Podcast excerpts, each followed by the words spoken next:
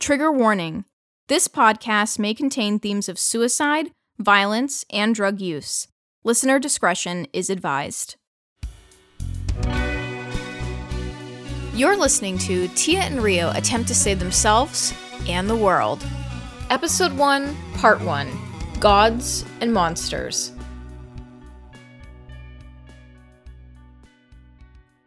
It's the morning of June 6, 2022.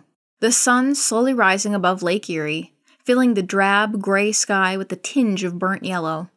Titiana, Tia, Johnson, has been awake for the last hour, sitting on the edge of her bed, staring out of her favorite bedroom window. Her eyes squint in discomfort as she shifts her position. She huffs to herself before hurriedly standing up and rushing to her door. She takes a few steps down the hall from her bedroom to the bathroom where she barely makes it. The second she lands on the toilet seat, a heavy stream flows out, her breath rapid and anxious. Titiana, better known as Tia, has been doing her best to stay out of the house's bathroom as much as she can, unless it's absolutely necessary. She washes her hands, maintaining eye contact with the water below her, afraid to look into the mirror above the sink. The sky outside becomes a little brighter, illuminating the off white tiles on the floor. Tia accidentally sees her own reflection, causing her to jump back with surprise. Tia is a no nonsense type of gal, and this hiccup causes her to slam her foot into the cabinet under the sink. She cries out for a moment before giving in to the oh, sorrow that's overtaking her. Her legs weak, she kneels in front of the cabinet. There are three slide out drawers on this cabinet, and the first one she opens has a slew of hair gel, a very old can of hairspray, too many bobby pins to count, a hair straightener, and a blow dryer. Tia's eyes fixate on the blow dryer. She keeps the drawer open as she slides herself towards the bathtub inches away. She pulls up the stopper and begins running a bath. While she stares down at the water filling up her tub, her warm brown eyes lose their vibrancy. On any other given day, Tia's eyes always seem to invite interesting conversations, even when she clearly isn't into it. Her kindness is apparent to everyone, it's bewitching and makes people feel like they can tell her their entire life story on day one, while others see her transparent kindness and try to take advantage of her, like asking for money or cutting in line. Tia has an athletic build despite never being into athletics, like, not even a little. Her chocolate brown skin perfectly complements her quiet brown eyes. Tia is the shy, silent type. Everywhere she goes, she often doesn't say a word, and for some reason, this makes people assume that she is a refugee. And she finds this quite insulting considering she speaks perfect English. Tia scratches the top of her full, thick black hair, her braids loose. She stops scratching when she realizes she's on the floor and quickly gets up. The tub is full now, only mere inches away from overflowing onto the tiles. Tia grabs the hair dryer from the open drawer and plugs it in on the outlet above the sink. She's careful not to glance at herself this time as she turns on the blow dryer. It's loud and blaring, competing with the sounds of the water rapidly filling the tub. Tia walks over to the bath. The only sound is the whirring of the blow dryer in her hand. She gingerly places one full leg into the tub, some of the water now spilling out onto the floor. Tia steals a final glimpse of the bathroom floor in front of the toilet, her eyes filling up fast with tears. I'm so sorry I couldn't save you. Tia thinks to herself. She starts to lift her other leg into the bathtub, but she stops when images of Kiki, her longest and closest friend, pop into her mind. She hesitates, clarity filling her mind and body, the sound of the blow dryer whirring like a giant wind tunnel. No, I can't do this. I won't. I have to help prevent more needless deaths. I have to keep trying. What is wrong with me? Get up, Tia, get up. Just as Tia shifts to move her leg out of the overflowing tub, she is suddenly engulfed in total darkness.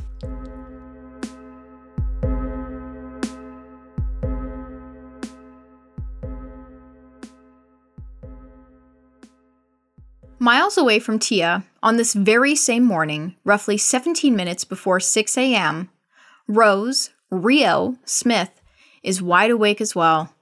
Her small bedroom has no windows, but seeing the time on the clock, she knows it's just now getting light outside. Rose turns on her bedroom light, and it's an overwhelming amount of blast from the past. The walls are littered with as many 80s posters as one could possibly fit in such a cramped space. While the wall hosts photos of Depeche Mode, The Go Go's, The Cure, Cocteau Twins, Thompson Twins, Animotion, and several pictures of the Smiths. No other band taking up Rose's wall could compare to Duran Duran. They dominated the wall and clearly Rose's heart. Rose's nickname, Rio, is a direct nod to her all time favorite band. But on this early summer morning, not even Duran Duran could cheer Rio up. She quickly gets dressed, throwing on a colorful pair of leggings and her Louder Than Bombs t shirt. Rio has porcelain white skin and dyed platinum blonde hair. At a quick glance, one could easily assume she's albino, but her eyes tell a whole other story. Her round face hosts distinct facial features that are complemented by her always rosy pink cheeks and her forest green eyes. When someone really sees her, there is a hidden sadness that even her autopilot smile can't hide. In less than 10 minutes, Rio is laying on her favorite railroad tracks in the city. She walks often, and on a few bold days, she's even followed these tracks for hours just to see where and how far they go. She sees the sun peek through the overcast clouds looming above her. The train whistle sounds about two miles away, Rio lays still on the railroad tracks, trying not to be seen by anyone. Her body convulses with the tracks, her entire being shaking as the train barrels towards her. The shadow of the train consumes her, gaining momentum while trying desperately to stop. On hearing this horrific screeching, the grinding of metal, Rio's heart starts to pump harder, her body more aware and awake than possibly ever before. What the fuck am I doing? I can't do this to Anita. And what about Hugh? What would he think? Rio bends her legs to assist her in getting up, but she struggles to move. It's as though an invisible force is holding her down, keeping her glued to the tracks. The train is about 30 seconds away, and as it screeches closer, Rio screams as her world goes black. right around 4:30 a.m., a little over an hour before we meet our protagonists, the two women who have never met both had gotten out of bed to put pen to paper. They didn't feel they had much, if anything, left to live for. Grief had become the only emotion Tia could feel, and Rio's long battle with depression was taking a turn for the worst. Tia grabbed one of her many journals she writes in, while Rio chose an empty page of the lined paper on her fridge, intended for to do lists or what's needed at the store. They were private in their despair, but they wanted to make sure their thoughts were explained. They didn't want anyone to blame themselves for their choices. Tia began with To Kiki, my best friend, and anyone else who finds this. I wish things in my life had worked out differently. I wish I could forget finding my mom's body. I wish I could stop feeling her cold flesh against mine when I tried to resuscitate her. I wish we lived in a world where people mattered more than profit, and that the poorest of us didn't have to always be the ones forced to take the greatest risk. She was already sick, but I believe she could have gotten better. She was everything to me, and I don't know how to go on without her. I just, I just don't. Mere miles away, Rio started her note with My dear Anita, you have been the mother to me when I needed her most and I could never thank you enough for all the sacrifices you've made to take care of me. But now it's time for you to live your own life and be free of me and the burden I've been for the last 17 years. I'm angry at myself for wasting so much time thinking about my parents and all the reasons they didn't want me. Instead, I should have been focused on how much I had with you and how good you've always been to me. I love you so much, and I'm so sorry I can't be stronger for you. Tia gripped her pen tighter, the pen becoming warm, her heart weary as she gave it a quick click. Rio stopped fighting her tears, a droplet blurring at the end of Anita's name. Both women signed their notes before walking away, each step more painful than the next.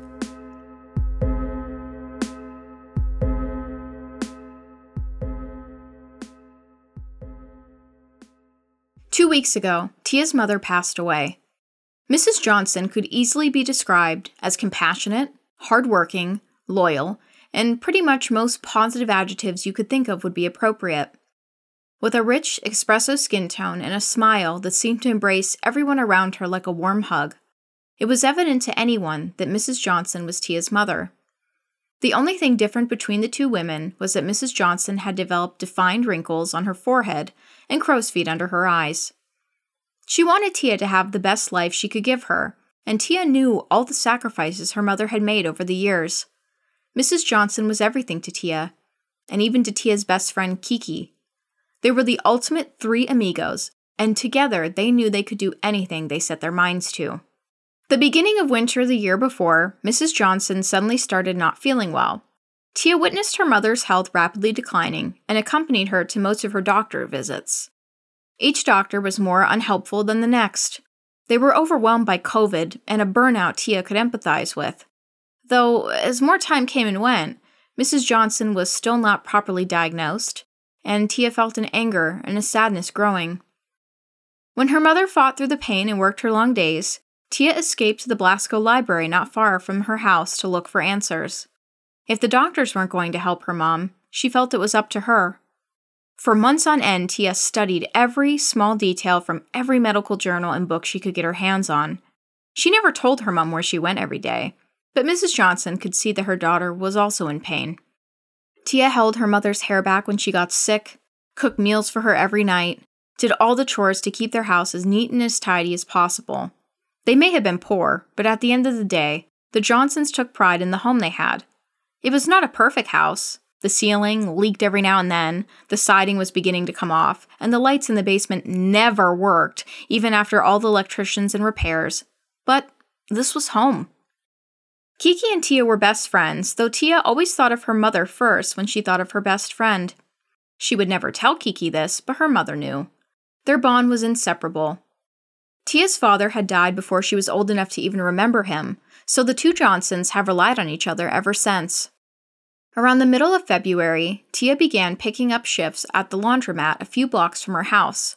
It was a cold and rainy day in May when Tia briskly made her way home.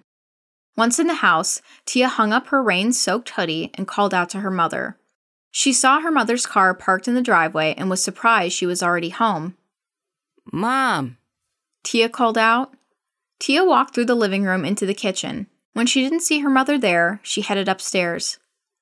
Mom, Tia said again, this time with more concern in her voice. Tia went to her mother's bedroom and then to her own, and still couldn't find her mom. She saw the bathroom door was open halfway and no lights were on. Mom? Tia pushed open the bathroom door and cried out. She turned on the light to find her mother on the floor, her body still. Tia collapsed beside her mother. She began to shake her, hoping she had just been too tired and had fallen asleep. Mom! she cried, tears beginning to fill her eyes. Tia embraced her mother and felt that she was cold.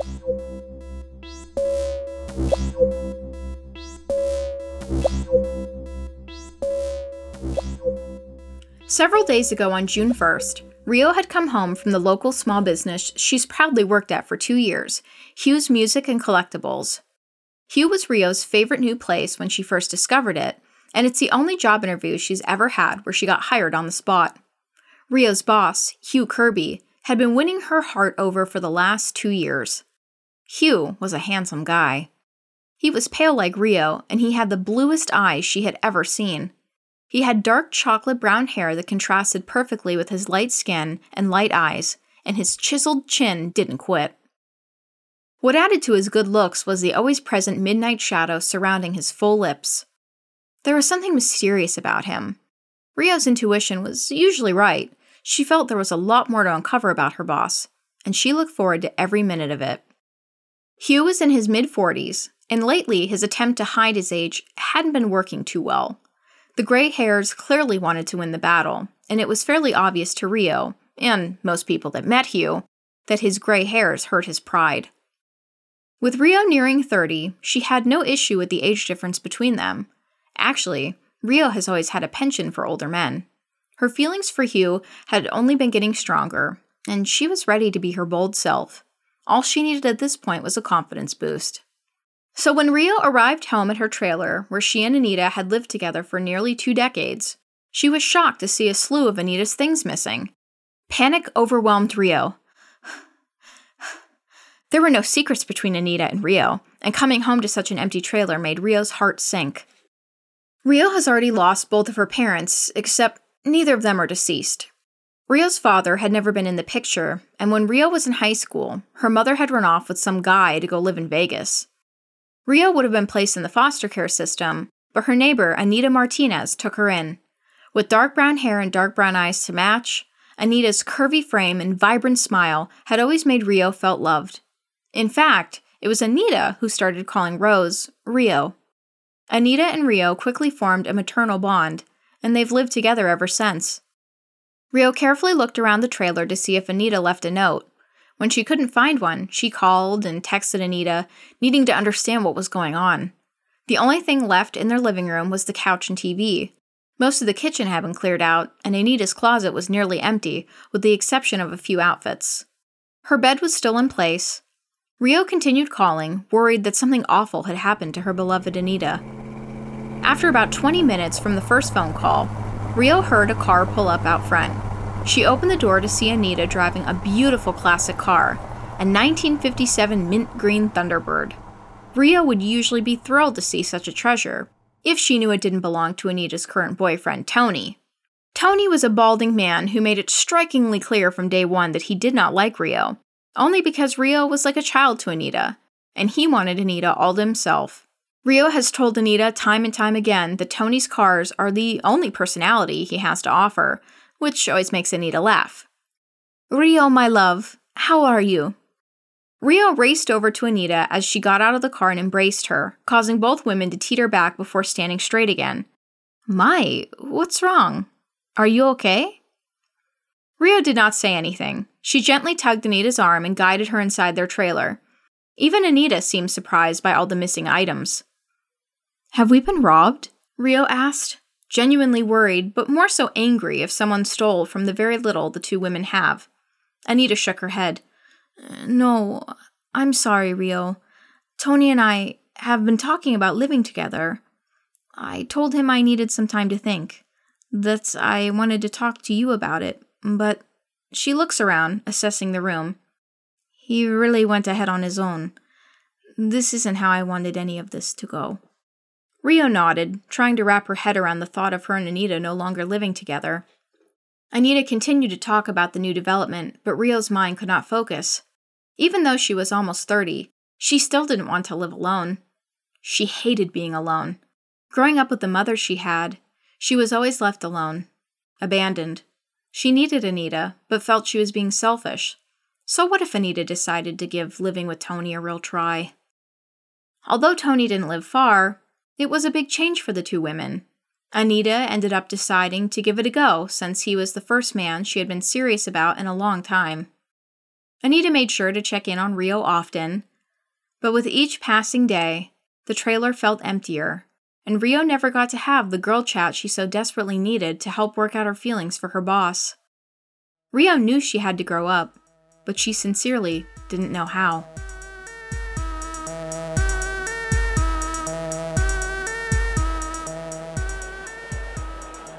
As the darkness fades into light, Tia squints hard to see and is immediately overwhelmed by the sheer amount of people staring at her. She gulps hard, with half the enormous crowd before her giggling to themselves, while the others in the audience stared at her with obvious awe. Tia glances around and realizes she's standing on a large stage, in front of a microphone, and is wearing a stunning gold dress. There are no cards in her trembling hands, and out of the corner of her eyes, she can see her face plastered on the giant screens that accompany her on stage. Her eyes bulge wide when she reads the header on the first note card My Nobel Peace Prize acceptance speech. Tia clears her throat. a light tap on her shoulder causes Tia to jump, again making a good half of the room cackle with delight. Miss Johnson, everyone is waiting to hear what you have to say. Doesn't have to be a long speech or anything. We all just want to know more about you. An older man with finely trimmed gray hair and thick black glasses tells her. He smiles at her before bending down slightly, saying, Miss Johnson is so honored she's speechless. The crowd goes wild, clapping encouragingly at Tia. Tia does her best to hide the next big gulp she takes before reading her note cards to the audience below her. Before I turned 30, I watched my mother's health decline right before my eyes. We saw almost every doctor we could afford to try and get her the help she needed. It was a long and constant uphill battle that unfortunately my mother did not win. When I saw this defeat, it made me angry. I was angry at the doctors who failed her, and I was angry at the world that refused to listen to my poverty stricken black mother, who expected to receive the same care as everyone else. I knew I had to do something with this anger. We could never afford college, but that didn't stop me from learning. Every day I could, I went to my local library and studied. I studied biology in order to understand the human body. I studied chemistry to understand medicine. It took many years. And when I finally thought I discovered something, I was met with disbelief and contempt. Tia's mind is racing. Uh, when did all this happen? How old am I? What the hell is going on? She pinches herself. Mm. Okay, I'm not dreaming? Mm, no, not okay. How is this not a dream? The room eerily quiet, Tia sees the crowd waiting patiently for her to finish her speech. Tia clears her throat. Again. Let's get this over with. Maybe once I'm done talking, I'll wake up. Maybe it's just a deep sleep. Yep, a deep sleep. That's what it is. This contempt only fueled my anger, an anger that never left me. So I continued fighting for myself and this cure I believe could save millions. Finally, after nearly another year of trying to share my findings with the world, I was able to reach an international audience, a country where pharmaceutical companies do not have all the power. And now, thanks to my belief in myself science, and generous people like you who want the world to be a better place, I have discovered the cure for both type 1 and type 2 diabetes and cancer. Tia's mouth is wide open, reading her last few words again and again in her head. I did what now? Oh my God. Tia's thoughts are interrupted by the roaring crowd and the standing ovation she's receiving right before her eyes. I have discovered the cure for diabetes and cancer? I have discovered the cure for diabetes and cancer? Tia's voice raises several octaves on reading these last few words. If this is a dream, it's the best one I ever had. Tia blinks and is now seated at a long table with at least a dozen other people, all intelligent looking and seemingly friendly. The man next to her speaks Chinese to the woman sitting across from her, and the woman beams, nodding and taking a sip of the champagne glass in her hand. This same man turns to Tia and says, This reality really suits you.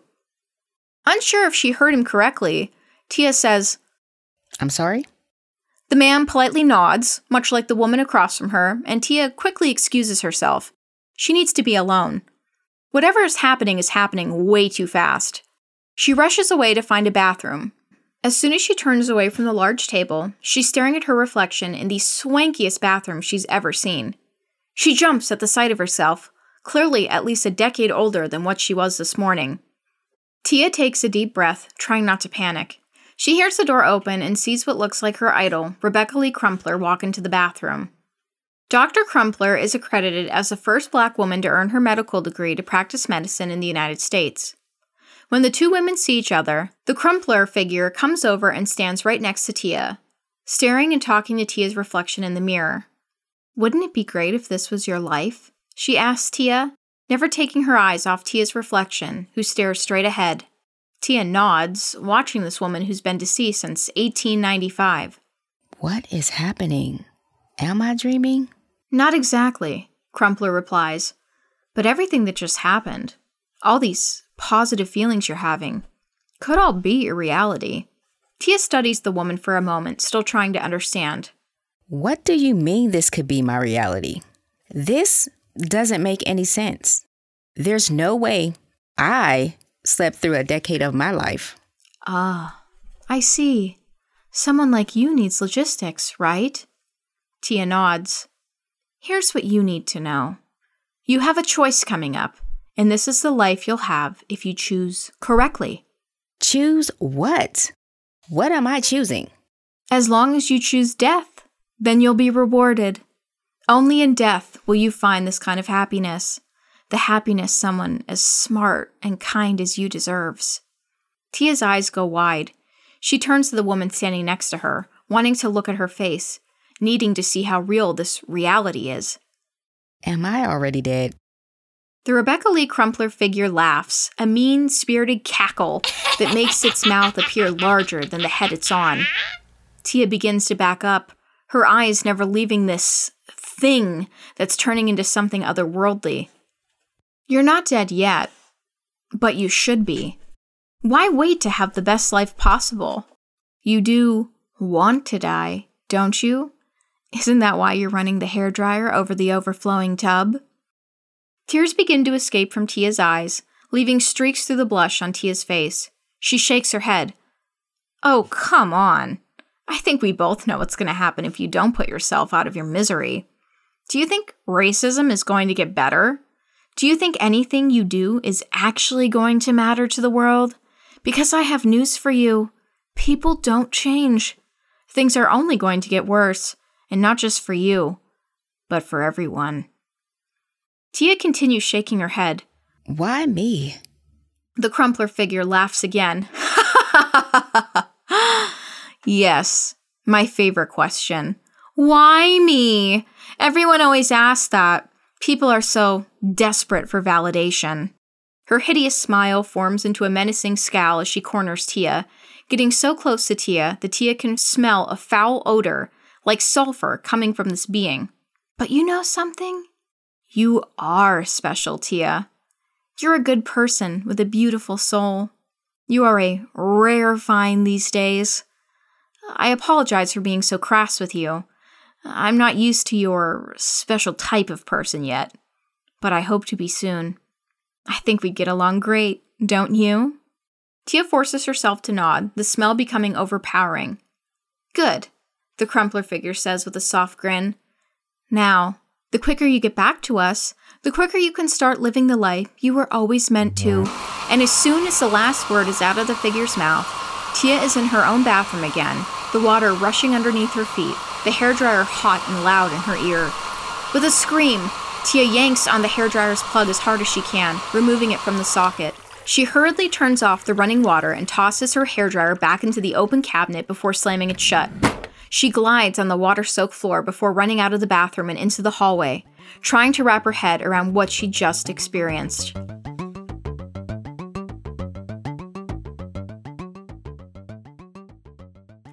A teasing sunbeam causes a sound asleep Rio to stir. She stretches quietly until it dawns on her that her own bedroom doesn't have any windows. How is sunlight getting in here? Her eyes open suddenly, her breath quick. She peeks at her surroundings and discovers she's on a bed that's at least three times the size of her own bedroom. The walls are lush with purples and pinks, the sheets luxurious and silky, the pillows large and fluffy. As Rio continues to study the bedroom she woke up in, she sees a large photo of her in a wedding dress and her groom. No, it couldn't be. This has to be a dream. Rio slaps herself in the face. She glances around. Everything is still the same. The bed and walls remain the same, as does the photograph, the largest piece of decor in the room. Rio stares at it, the small grin on her face growing to a larger than life smile, making the sun shining in from outside seem irrelevant.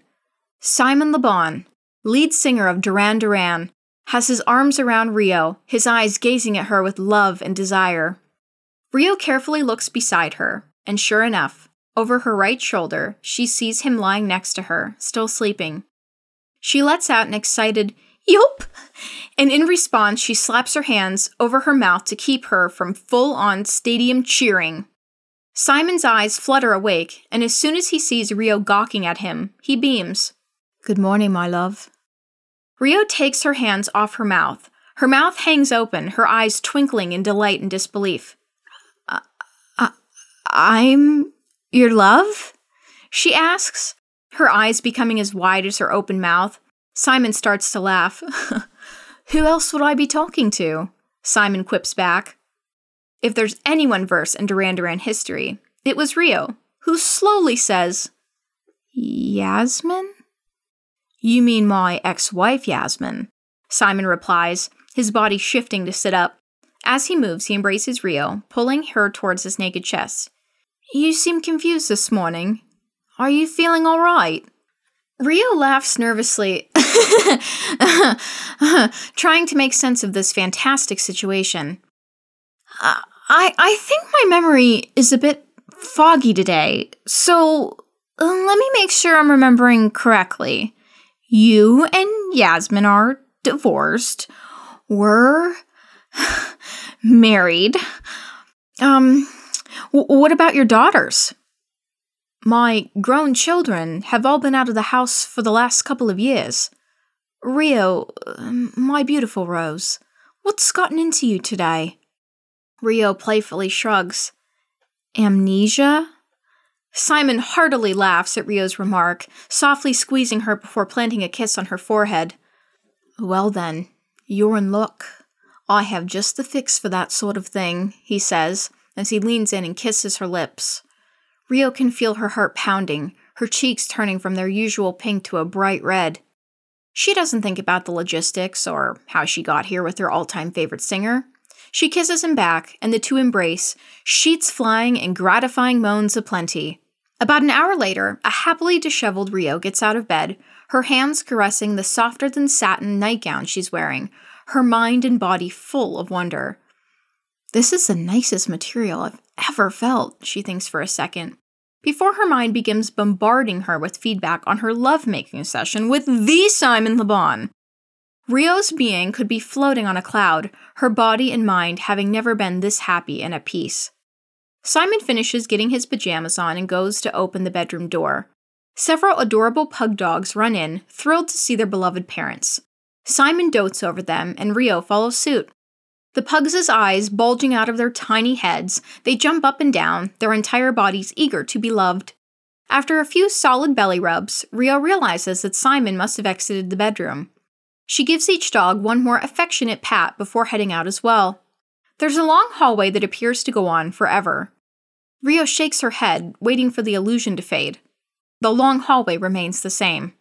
As she tiptoes away from the bedroom door, she notices there are pictures lining the walls, a few more wedding day photos show her and Simon sharing cake, dancing, and one where she's sitting in a chair while Simon stands over her, singing into a microphone at her. There's a picture of the two of them standing in front of a mansion, and Rio wonders if that's where they currently are. Another picture shows Rio and Simon and the rest of the band Nick, John, Roger, and they all look like they're having a great time in what appears to be a large backyard garden. The further Rio walks, the more she realizes she has no memory of any of this happening. She has no idea how she and Simon met. She has no recollection of meeting the rest of the band. A moment she knows deep in her heart she could never forget unless there was something truly wrong with her. And she thinks that Simon looks a lot younger than his actual current age. Not just in the photos, but when she was with him in the bedroom, too.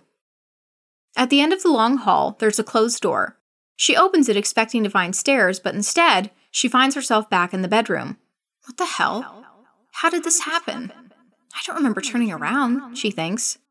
Before she can get a grasp of the situation, she feels a hand on her shoulder, making her jump and cry out. Are you mental?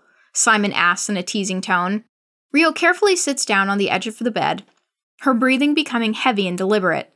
Simon, or rather, the figure that looks and sounds like Simon Le Bon, moves so that their legs touch. He stands there, towering over her, looking down at her, his happy go lucky expression changing before her eyes into something devious. Don't you wish you could be here with me forever? Rio's eyes narrow. She starts to lose the heavenly glow as reality sets in. She has always been well versed in the fact that if something appears too good to be true, it usually is. None of this is real, is it? Oh, everything is real. But you have to make a small sacrifice in order to keep it. In order to keep us, he says, holding out his hand. Rio cautiously takes it, gripping what looks like real flesh but what feels like sandpaper. Rio lets go, confused, watching the figure looming over her. What sacrifice? she asks him, her voice quivering.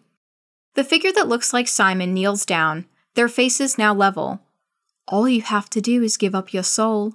It's a small sacrifice for a lifetime of happiness. Give up my soul? You mean die? As soon as the word die escapes Rio's lips, she remembers the feel of the steel tracks on her bare arms, the sound of the train whistle blaring. Wait, am I dead? Is this heaven? The Simon figure winces, crying out in pain. We don't use that word here. He yells, his face becoming harsher, his blue eyes glowing red. They can't keep all the good ones to themselves. When we take over, people like you will be begging to be on our side. You haven't till dawn tomorrow to decide. A large puff of thick black smoke fills the room, causing Rio to cough. She sees a cloudy gray sky and her body shakes. She turns and sees the train barreling towards her, her eyes widening as she screams, jolting upright. The train is only seconds away as Rio throws herself off the tracks. Rio can feel the force of the train, the train's whistle deafening as she scrambles to move away from the tracks. As soon as she's far enough away from the sound and the pull of the large vessel, Rio struggles to catch her breath. Tears fall freely while her heart remains caught in her throat.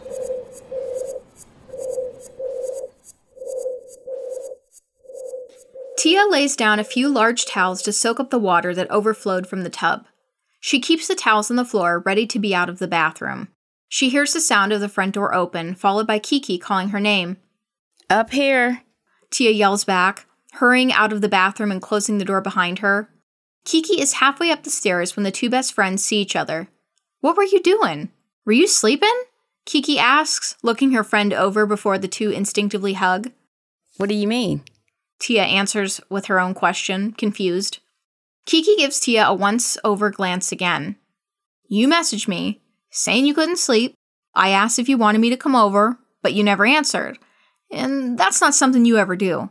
You always answer. I figured something was wrong. I was worried, so I made my way over, Kiki tells her matter of factly. Tia's mind reels just from the thought of her otherworldly dream. Her entire morning felt unexplainable, and seeing her friend eager to help her made her feel ashamed that she would even attempt to end her own life. She couldn't understand what had happened, but she just assumed it was a guilty conscience. Wanna walk to the lake with me? Tia asked Kiki. On their way to the lake, the pungent aroma of the waste plant before the lakefront causes both women to gag in disdain. Jesus Christ, it's usually not this bad, Kiki remarks. So, now that we're breathing in shit, did you want to tell me what's on your mind? Kiki asks. Tia forces a smile, not knowing what to say. Ever since her mom passed away, Tia hadn't felt like herself. This morning was clearly no different. She missed her mom so much it hurt her heart to think about her. She could feel Kiki's eyes studying her, worrying about her best friend. Kiki was like the sister she never had. In the pale sunlight that pokes through the dark gray clouds, Kiki's chestnut colored skin had an ethereal glow giving her soft features and full lips a vividness that made even Tia take pause, appreciating the natural beauty of her dear friend. Kiki's skin tone complemented her long black hair, which she always wore in braids. It's not until Tia realizes that Kiki's giving her a what the fuck look for her to reply. I'm sorry. Kiki sighs, stopping mid stride and standing in front of Tia, causing Tia to almost run right into her. I asked you a few minutes ago what's up, and you still haven't said anything. I'm getting worried. I know you don't talk much, but. Tia begins to muster the courage to tell her friend how much she's struggling, but a man on horseback distracts her. He's riding his horse near the Bayfront connector, a heavily trafficked area, and this makes Tia gasp. Kiki sees the frightened look on Tia's face and turns around. Kiki doesn't see anything. What? T, What's wrong? Tia furrows her eyebrows, looking from Kiki to the man on horseback. Are you serious? You don't see him? See who? Kiki asks, frustrated. The man on the horse, Tia replies. Kiki's eyes glance to the side before glaring at her best friend. T, you're starting to scare me. As Tia watches the man on horseback, he fades into nothingness as quickly as he had appeared. What the fuck is wrong with me? Tia ponders. Kiki, do you think I'm sick? Kiki shakes her head. Of course not. You just lost your mom. You know, I was going to tell you, I really miss her too. I wish my mom was more like her. I've been thinking about your mom all the time. Tia can feel herself becoming emotional, so she gestures for Kiki to keep following her, not wanting to have this discussion yet. Fearing she's really losing her mind, Tia walks a lot faster than normal. Kiki has to jog to keep up with her. By the time they reach the lakefront, Kiki is out of breath. Girl. Wow. Kiki says between huffs. The sky above the lake is still cloudy, making the lake water look dark, almost a menacing blue. Tia is about to say something when an enormous, older looking ship appears only miles away from the shore. Holy shit! That boat looks haunted. Tia remarks. Kiki looks all around. What boat? You playing with me? Tia turns to Kiki. No, don't you see it? It's taking up the entire lake. Kiki continues to look carefully, unable to see what her friend is talking about. T, maybe you are sick. You feeling okay? Kiki reaches her hand out and feels Tia's forehead. Tia stands still, deeply confused. So, you honestly don't see the giant ship, right? Tia stops. The ship was gone, as if it had disappeared into thin air. I think maybe I need some rest. Tia informs Kiki, feeling queasy and faint. Kiki is at her friend's side in a second, ready to help her walk back to her house.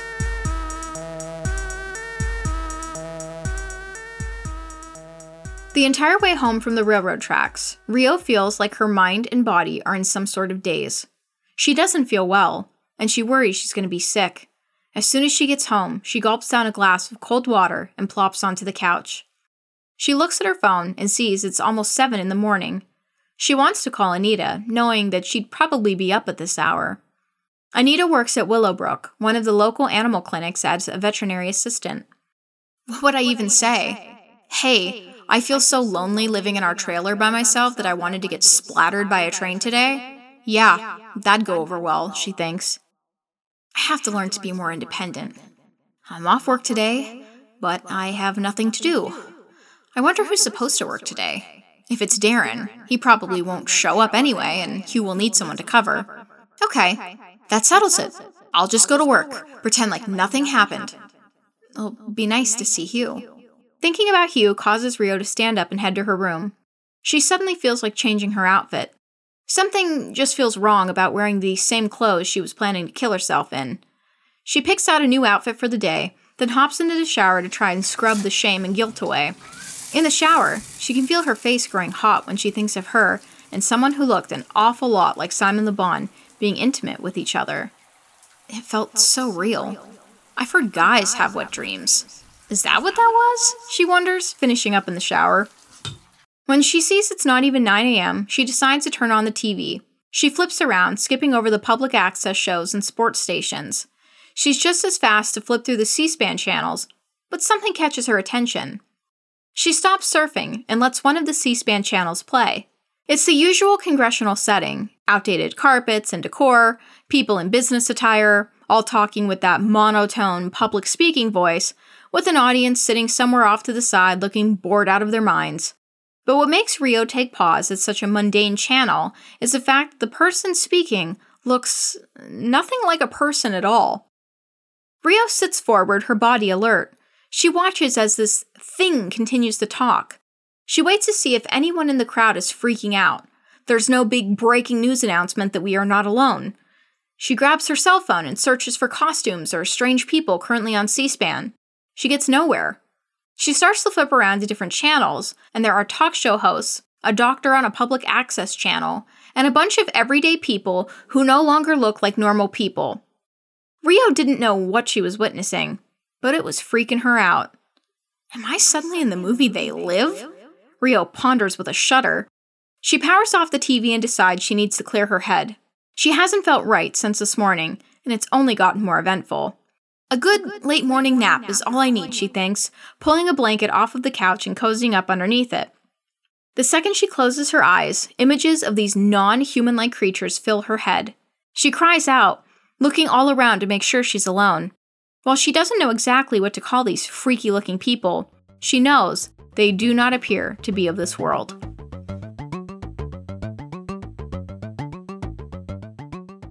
For the rest of the day, Kiki stays with Tia.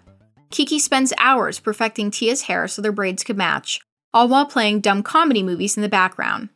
Tia has always been a bit of a loner, but having Kiki around made her feel like things were going to be okay. Kiki, Yeah? would you want to move in? Kiki glances over at Tia before pausing their current movie. Are you serious? Tia nods. I mean, you pretty much live here anyway, but I thought we could make it official. Tia seems deep in thought before adding. It would mean a lot to me. Kiki practically squeals as she embraces her best friend. T, I've been waiting a long time to hear this. Tia looks surprised. What? My house sucks. My family isn't the greatest, but here, with you, you know you're the perfect roommate, right? Now Tia's laughing at how excited Kiki is. What are you talking about? Kiki stands up and starts to walk around Tia in a circle while waving her hands around like crazy. You're smart, you're clean, you're quiet, you know, all the best qualities you'd want in a roommate. Tia plays along, folding her arms. You mean only want to move in because I'm the perfect roommate, not because we've been best friends since like the second grade. I get it. I'm a germaphobe, and you love that about me because it means the house is always clean and you don't have to worry about doing any of the cleaning. When you put it like that, T, you make me look bad, Kiki jokes. Kiki holds out her hand to help her friend up. As soon as they're eye level, Kiki asks, Where do I put my stuff? Tia knew there was a lot more to discuss with Kiki and their living situation, but she didn't have that kind of energy. Not today. As Kiki continues to rave about the two women living together, Tia's mind couldn't help but think back to her awkward Nobel Peace Prize speech and how vivid and real that dream was. As exhausted as she was, she needed to clear her head. Yesterday, all Tia could think about was her mother.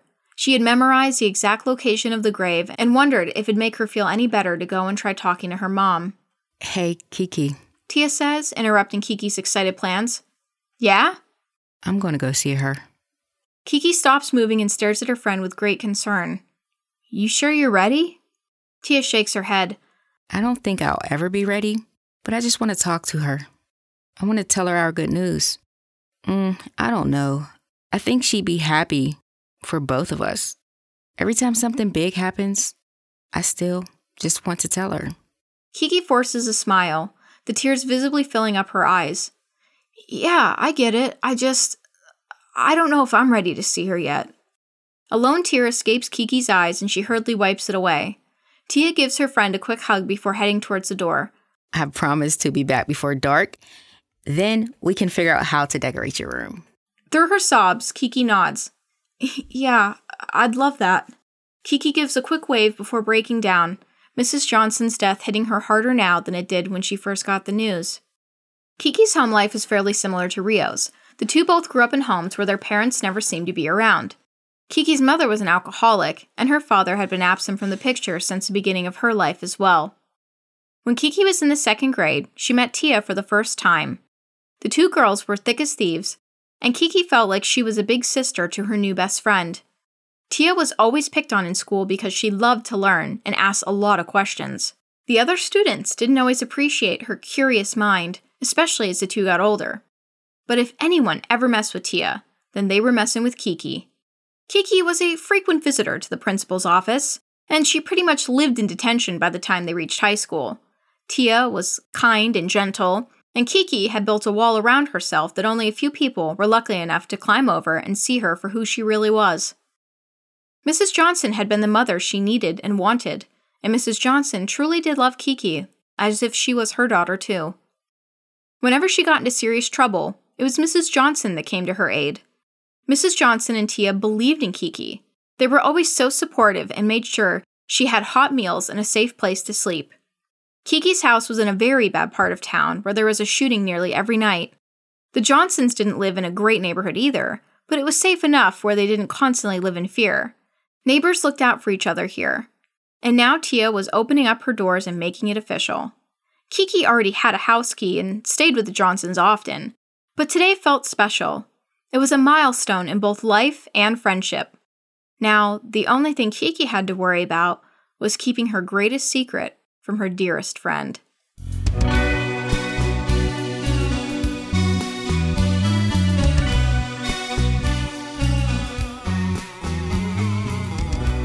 The Tia and Rio Show is created, written, and produced by Kalli Oberlander.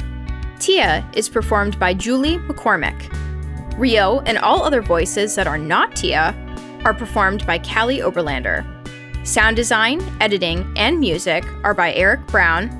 My writing continuity checkers and biggest cheerleaders are Jules Johnson and Hillary Roback. And if you've made it this far, please remember even in the darkest times, there is always hope.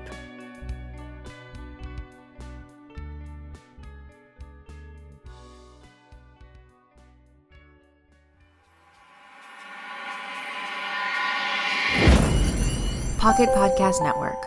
Quality programming right to your pocket.